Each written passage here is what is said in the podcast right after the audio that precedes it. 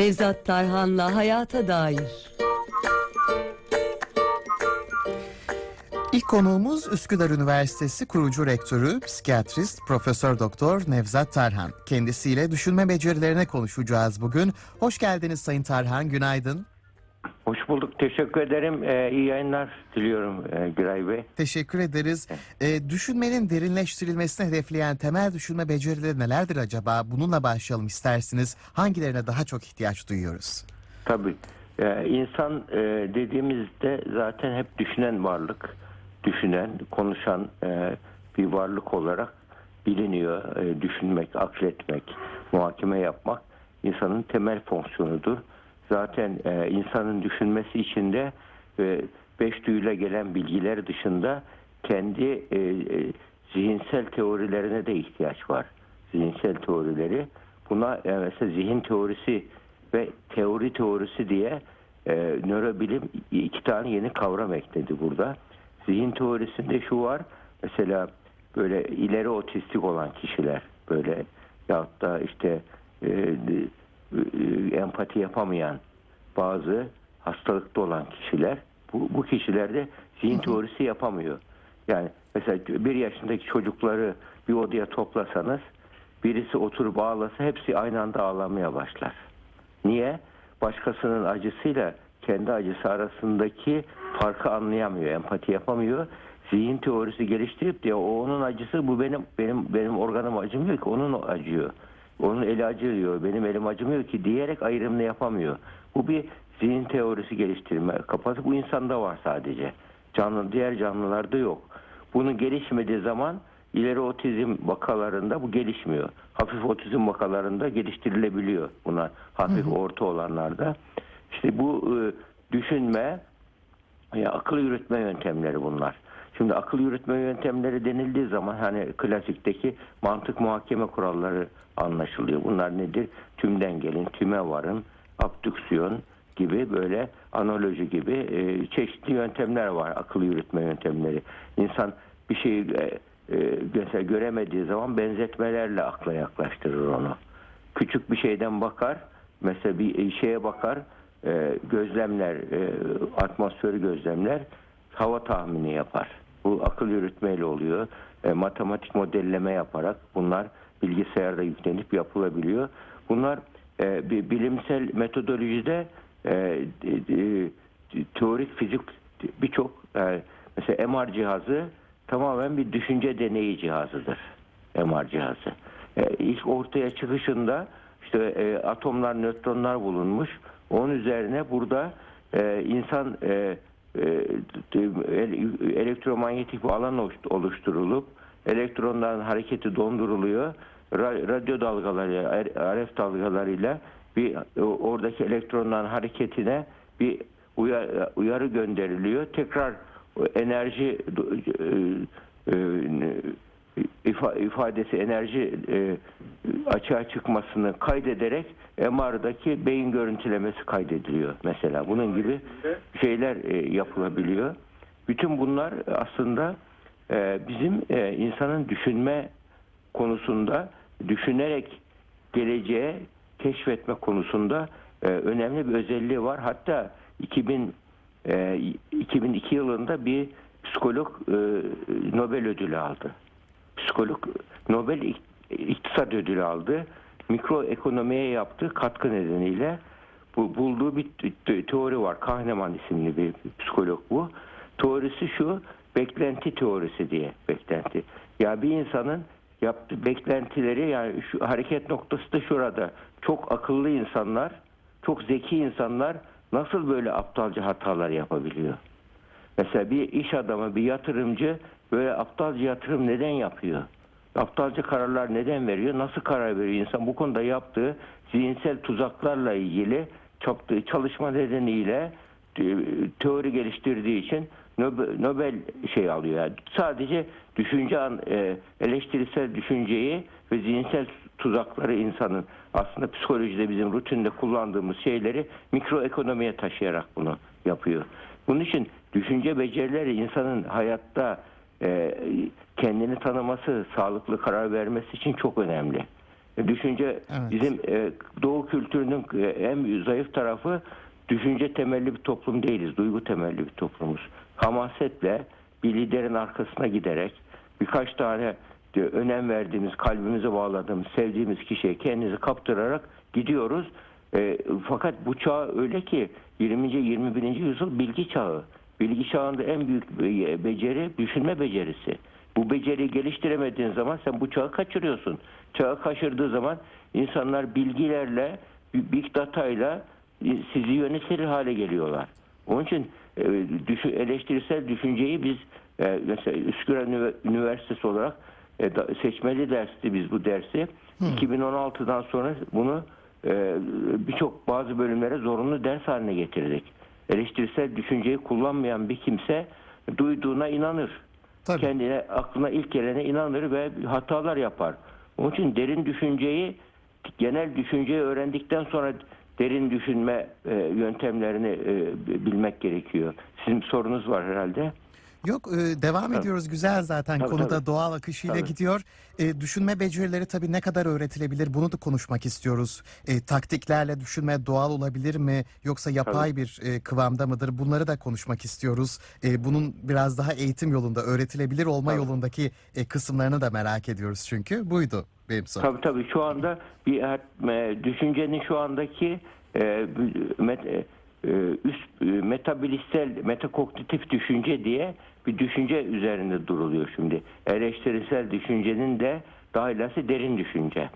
Şimdi derin düşüncenin bir özelliği var. Derin düşüncenin kişi bir şey olur, düşünür, bir karar verir. Ama derin düşüncede bağlantısal düşüncedir. Yani ve bir olaylar arasında bağlantı kurar, e, bağlantıyı kayda geçirir ve o şekilde o düşünceyi kabul eder. Böyle durumlarda o düşünce e, belleğe işliyor, hafızaya kaydedilmiş oluyor o düşünce. Ya bu, bu ne? Bu derin düşünce becerisi nasıl kazanılıyor? Ee, e, önemli özelliklerin düşünce becerisinde kazanılmasında şu e, özellikle e, şimdi derin düşünce metodunu kullanan kimseye değil bunu e, bir iletişimci aslında bulmuş. Daha sonra bir e, Kanadalı beyin cerrahı bunu e, bilimsel kanıtlarla doğrulamış. 5N 1K kuralı var. Mesela derin düşüncenin en çok böyle bilinen fakat çok uygulanmayan bir kuralı var. Yani bir, bir, bir aklına bir düşünce geldi ya da birisinden bir şey duydun. Bu düşünceyi e, iletişimcinin double check yöntemi vardır. İkinci bir kişiden kontrol ettirirler. İkinci bir kaynaktan kontrol ettirirler. Öyle haber yaparlar. Bunun gibi kim söyledi, ne söyledi, kim, ne, nerede, ne zaman, nasıl, niçin. Bu e, bunu kullandığı zaman kişi kim, ne, nerede, ne zaman, nasıl, niçin sorularını beyinde 6 tane network kullanıyor. Kim network'ü, ne network'ü, nerede network'ü, nasıl network'ü. 6 network'te bilgiyi beyne kaydettiği zaman o bilgiyi kim söylediği unutursa ne söylediğinden, nerede söylediğinden, nasıl söylediğinden bir şekilde o bellek çağırabiliyor o bilgiyi. Kalıcı bilgi alıyor. Bu 5N1K'ya hafızanın 6 sadık bekçisi denilmiş hafızanın altı sadık bekçisi. Yani bu da bilgiyi belleğe kaydeden altı sadık bekçi gibi. Bu e, derin düşüncede daha doğrusu metabilisel düşüncede çok önemli bir yöntem. Bunu bunu yaptıktan sonra peki zihin üstü düşünce ya da meta düşün, bilimsel düşünce şimdi biliyorsun metaverse var. Metaverse nereden çıktı? Meta öte demek. Vers evren demek. Universe, vers. Evrenin evren üstü düşünmek metaverse. Şu anda evren üstü düşünceyi yani metabilisel düşünceyi kullanarak zihin üstü düşünceyi kullanarak metaverse diye yeni bir e, sanal evren oluşturuluyor. Bu tamamen insan beyninin hayal dünyasının bir ürünüdür. Yani son derece önemli, ilginç ve e, gelecekteki önümüzdeki 10 yıllarda bu artık şu anda nasıl cep telefon bizim hayatımızın bir parçasıysa Doğru. metaverse öyle o parçası olacak. O halde biz arkadaş böyle böyle evrenlerde özne ol, nesne olmayalım, özne olalım. Onun için metabilistel düşünceye biz de evrensel düşünceye katkı sağlamamız lazım bilime. Bu bizim de bu Türk milleti olarak bu Anadolu irfanı olarak bizim sahip olduğumuz değerler var ya onların şu anda arayıp bulmaya çalıştığı böyle e, yokladığı, aradığı, sorguladığı değerlerin üstünde yatıyoruz biz Anadolu irfanında. Bu değerleri bulup çıkar, çıkarıp e, onlara bilimsel metodolojide sunmak gibi biz üniversite olarak bir çabaya girdik. İnşallah başarılı oluruz. Burada bilgeliğin psikolojisini e, ele almaya çalışıyoruz. İnsan ya bu bi- 20. yüzyıl bilgi çağıydı, 21. yüzyıl bilgelik çağı olmak zorunda. Eğer bu böyle olmazsa insan küresel huzur olmayacak, küresel barış olmayacak. Bu da Evet. metabilistsel düşünceyi, zihin üstü düşünceyi keşfetmek de olur. Varoluşsal düşünmek gerekiyor. Metabilistsel düşünen bir insan e, mesela e, Einstein metabilistsel düşünmüş. Nasıl düşünmüş demiş ki nasıl buldun bu keşifleri nasıl yaptın deyince ben Tanrı'nın yerinde olsam bu evreni nasıl yarattığını yaratırdım diye düşünerek buldum diyor. Bak bu düşünce hakkında düşünmektir. Düşünce hakkında düşünmek metabilistsel düşünce, zihin üstü düşünce. Böyle düşündüğü için ve bunu e, düşünerek yaptığı için hatta orada bir Einstein bir yanılgısı da var. Peki e, Tanrı'la ilgili soru sordukları zaman diyor Spinoza'nın Tanrısı diyor. Spinoza'yı ben e, araştırdım. Spinoza'yı doğayı Tanrı olarak görüyor Spinoza'da. Yani doğayı akıllı Evet. bir varlık olarak görüyor.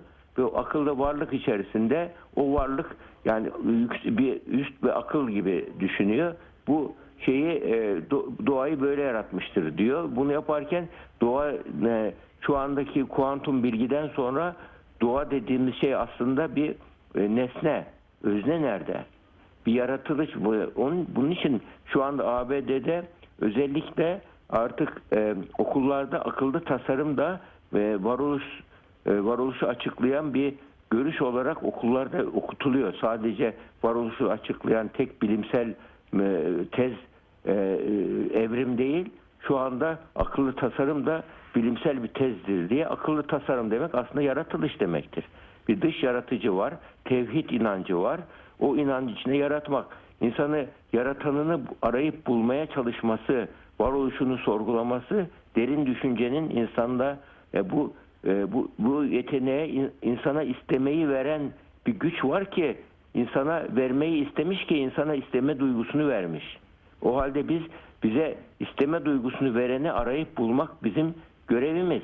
Yani insanoğlu buna zihin üstü düşünce olarak dediğimiz düşünce e, bu eleştirisel düşüncenin daha üst bir düşüncesi. Mesela diğer böyle günlük pratikte lazım olacak bir gençlere özellikle insanlara gerekli olacak bu düşünce kategorik düşüncedir. Mesela zihin üstü düşüncenin ötesine kategorik düşünce. Kategorik düşüncede mesela bizim klinik pratiğimizde görüyoruz. Günde onlarca böyle sıkıcı hikaye, dert, sorunları dinliyoruz. Eğer bir, bir kişiyle e, bir sorunu dinledikten sonra onunla birlikte o kişi gittikten sonra daha sonraki görüştüğümüz kişilerde aklımız o sorunda takılıp kalırsa biz başka kimseye yardımcı olamayız bugün. O sorunu anlatıyor. Onu bir mantıksal çerçeveye sokuyoruz. Alıp rafa koyuyoruz. Kategorize ediyoruz yani. Ee, Daha sonra ikinci konuya geçiyoruz. Daha sonra üçüncü konuya işte o gün kaç tane konuyla ilgilensek de kategorize edip düşünüyoruz. Yani insan mesela elma yerken ko- kocaman elmayı ağzına atmaz ki parçalayıp öyle yer. Sorunları da kategorize edip öyle beyne kaydetmek gerekiyor. Kategorik düşüncede yani insanın böyle e, zihnini, zihin altyapısını doğru kullanma yönüne. Diğer bir düşünce stratejik düşünce. Özellikle bu gençler stratejik düşünceyi daha öğrenmemiş oluyor genç kuşak. Genç kuşak sadece anı yaşa gibi bir yaşam felsefesiyle yaşıyor. Halbuki onun gerçeği e, siz de biliyorsunuz anı yaşa değil anda yaşadır. Yani geçmişi düşün, geleceği planla ama bugünün bugünde yaşa demektir. Yani geçmiş ve geleceği yok sayarak yaşamak değil. Bunun için bazı filozoflar şöyle yapmışlar. Yani geçmişe takılıp kaldıkları kalmamak için yahut da gelecekten keşke ve acabalardan kendilerini korumak için şöyle yapmışlar. Bir mermerin üzerine bugün yazıyorlar. Masaların üzerine koyuyorlar. Geçmişe dalıp gittiği zaman, geleceğe dalıp gittiği zaman hemen bugün yazsın bakıyor, bugüne dönüyor, bugünkü işini yapıyor. Bunun için böyle pratik yöntemlerle bugüne odaklanarak bugünün hakkını verdiğiniz zaman gelecekle ilgili yatırım yapmış oluyorsunuz. Stratejik düşüncede şey vardır, bir stratejik hedef vardır. Büyük amaç vardır, soyut hedef vardır. Mesela bir genç için soyut hedef nedir? Bir ya herhangi bir insan için hayatın sonuna geldiği zaman nasıl anılmak istiyorsun? Nasıl bir hayata imza atmak istiyorsun? E, nasıl bir insan olmak istiyorsun? Mezar taşına ne yazılmasını istiyorsun? Bu soyut hedeftir insanın.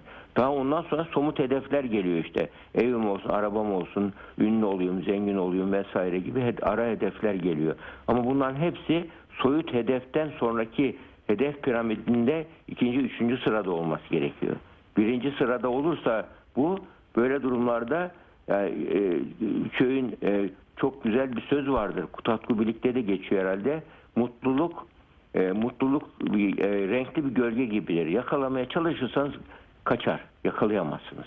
Hayatta da aynı şekilde insan böyle e, mutluluğu yakalamaya çalıştıkça kaçar. Hayatta mutluluğu hedeflemeyeceksiniz. Hedefinizi belirleyeceksiniz. işinizi yapacaksınız. Mutluluk kendiliğinden geliyor arkanızda. Yani renkli gölge gibi sizi takip eder mutluluk. Bu nedenle insan hem başarılı hem mutlu olmayı hedefliyorsa önem ve önceliklerini iyi belirlemesi gerekiyor. Bu da düşünce yönetimiyle oluyor. Düşünce beceriyle oluyor. Bu doğuştan gelmiyor. Sizin de e, programa güzel bir e, başlıkta söylediğiniz gibi beceridir bu. Yetenek değildir. Düşünce becerisidir. Yani sonradan öğreniliyor ve geliştiriliyor. Bu ne kadar kendimize bu konuda mesela bu, bu zamanın önemli bir yöntemi de aktif öğrenme yöntemi. Deneyimleyerek öğrenme. Yani söküp takarak öğrenme, oynayarak öğrenme, parçalayıp birleştirerek öğrenme gibi öğrenme yöntemleri. Bu gibi yöntemlerle öğrendiğim zaman kalıcı öğrenme ortaya çıkıyor. E, bu nedenle e, düşüncede, e, stratejik düşüncede e, bunlar ö- öğrenmeye, öğretilmeye çalışılıyor. E, diğer bir düşüncede e, ya insanın e, en önemli şeyde böyle analitik düşünce zaten temel düşüncedir. Analitik düşüncede yani bir, bir konuyu analiz eder, parçalara ayırır, analiz eder, bir e, karar verir ve bu şekilde hareket eder. Mesela problem bir problem çözme nasıl olur analitik düşüncede? Problemi masaya yatırırsınız. Muhtemel çözüm yollarını belirlersiniz. A, B, C, D diye muhtemel çözüm yollarını. Çözüm yollarından birine karar verirsiniz. Daha sonra o çözüm yollarının üzerinden ilerlersiniz, gidersiniz. Yani tekrar tekrar acaba şu mu, acaba bu mu derseniz kararsızlık olur. Ee, bu analitik düşünceyi e, an- analizi yaptığınız analiz boşa gitmiş olur böyle Evet. durumlarda. Bunun için e, düşünce şeyinde bir de böyle e, altı boyutlu düşünce vardır. Mesela insanın daha az hata yapmasında altı boyutlu bir küp model modülüyle anlatıyoruz onu. Küpte biliyorsun altı tane yüz vardır. Her yüzünde farklı bir resim varsa. Kübü alırsınız eline altı yüzüne. Hangi yönüne bakarsanız o yönü şey e, böyle o iki veya üç tane şey gözükür size. Ama onu tam analiz etmek için bütün yönlerini çevirerek bakmak gerekiyor. Hatta buna Mevlana'nın çok güzel şeyi vardır. Bir fil, körlerin fil tarifi benzetmesi vardır. Körler e, bir file e, körlere bir file e, temas ettiriyorlar. Diyorlar ki herkes kendi gördüğünü, bildiğini, anladığını tarif etsin diyorlar.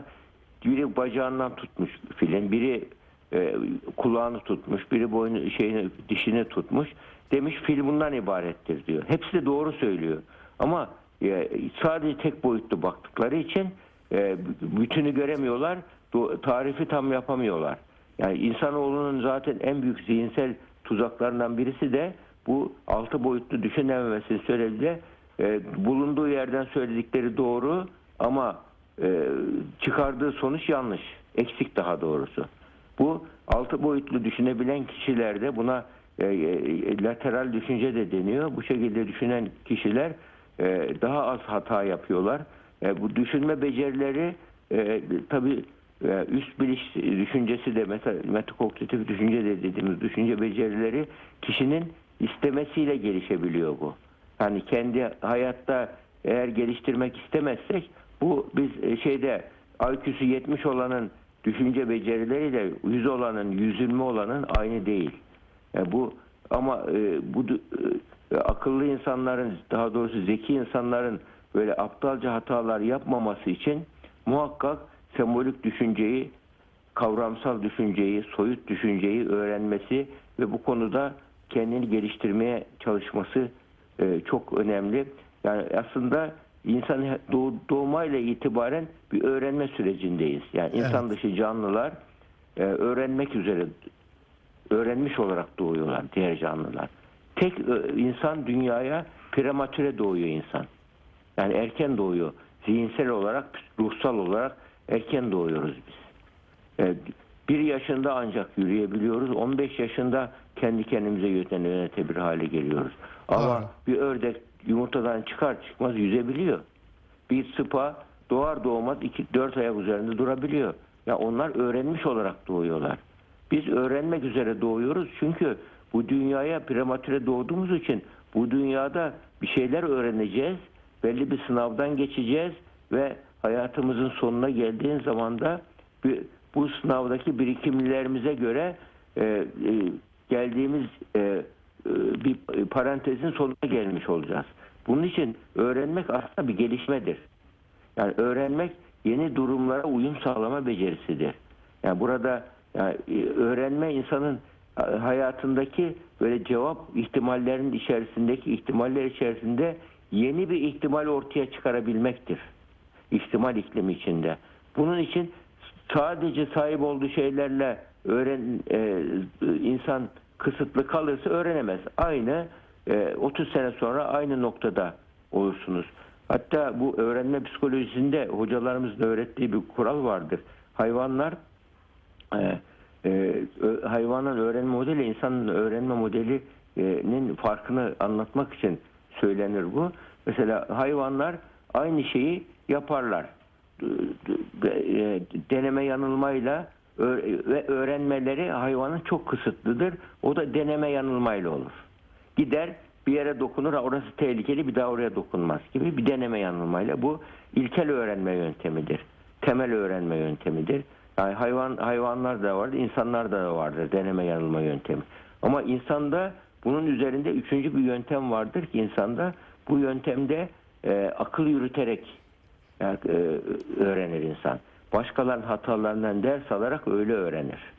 Bu öğrenme met- metodunu biz e, insanda başkalarının tecrübeden ders alarak öğrenme metodunu biz hayatımıza geçirmemiz gerekiyor. Onun için yani en güzel yöntem, en akıllıca, en e, zekice yöntem hatta duygusal olarak zekice de bir yöntem başkalarının tecrübelerinden faydalanmak. Onun için burada çok e, önemli ustaları, önemli böyle tarihte iz bırakmış insanları, yani önemli bilge kişilerin hayatını gençlere okumayı tavsiye ed- e- etmek ediyoruz biz. Yani onların üzerinden e, insanlar okuyor. Mesela Edison'un bir örneğini anlatayım. Edison'un e, e, yani ilim aşkına bir örnek. Nasıl olmuş ilim aşkı Edison'da? Şöyle oluyor. Edison'un 67 yaşındayken laboratuvarı yanıyor. Oğlu Charlie anlatıyor. Diyor ki bu- her babam artık 65 yaşında bütün laboratuvar yandı.